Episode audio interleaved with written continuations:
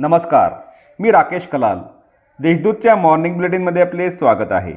ऐकूया नंदुरबार जिल्ह्यातील ठळक घडामोडी. मुख्यमंत्री एकनाथ शिंदे आज नंदुरबारात.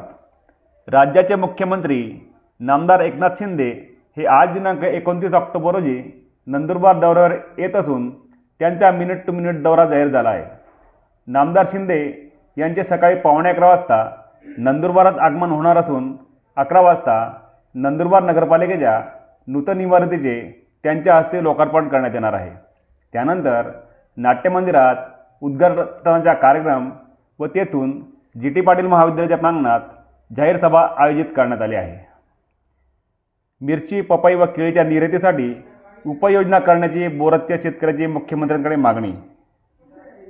जिल्ह्यात मिरची पपई व केळी या पिकांचे मोठ्या प्रमाणावर उत्पादन घेण्यात येते. त्यांची निर्यात करण्यासाठी शासन स्तरावरून उपाययोजना करण्यात यावी. तसेच गुजरातच्या धर्तीवर ठिबक सिंचन योजनेत नव्वद टक्के अनुदान राबवण्यात यावी अशी मागणी बोरत तालुका तळोदा येथील शेतकरी मिलिंद पाटील यांनी मुख्यमंत्र्यांकडे आयोजित भेटीदरम्यान केली. मुख्यमंत्री एकनाथ शिंदे यांनी त्यांच्या वर्षा या निवासस्थानी राज्यातील काही निवडक शेतकऱ्यांना दिवाळीनिमित्त स्नेहभोजन व हितगुज करण्यासाठी आमंत्रित केले होते. त्यावेळी पाटीलांनी त्यांच्याशी चर्चा केली. नवापूर येथे दोन वेगवेगळ्या अपघातात तरुण ठार तर चालक जखमी. नवापूर शहरालगत गुरुवारी एकाच दिवशी दोन वेगवेगळे अपघात झाले. या अपघातात अठरा वर्षीय तरुणाचा मृत्यू झाला तर दुसऱ्या अपघातात तांदळाने भरलेल्या ट्रकला चरणमाळ घाटात अपघात उलटून ट्रक चालक जखमी झाला. अंकित रमेश गावित असे या मयत तरुणाचे नाव आहे. लायन्स क्लबतर्फे रंगली पहाट पाडव्याची संगीत मैफिल. नंदुरबार येथील लायन्स क्लबतर्फे सालावादाप्रमाणे यंदाही पहाट पाडव्या या संगीत मैफिलीचे आयोजन करण्यात आले होते.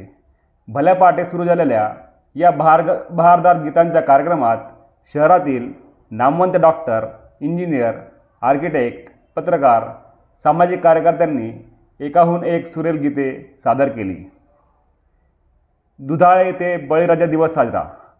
नंदुरबार तालुक्यातील दुधाळे येथे सत्यशोधक शेतकरी सभा व सत्यशोधक ग्रामीण कष्टकरी सभेतर्फे बळीराजा दिवस साजरा करण्यात आला. प्रारंभी कृषी सम्राट बळीराजा गौरव मिरवणूक काढण्यात आली. त्यानंतर बळीराजाच्या हस्ते पूजा करून पाच शेतकऱ्यांना प्रसाद स्वरूपात धान्य वाटप करण्यात आले. या होत्या आजच्या ठळक घडामोडी. अधिक माहिती आणि देशविदेशातील ताज्या घडामोडींसाठी देशदूत डॉट कॉम या संकेतस्थळाला भेट द्या. तसेच वाचित राहा दैनिक देशदूत धन्यवाद.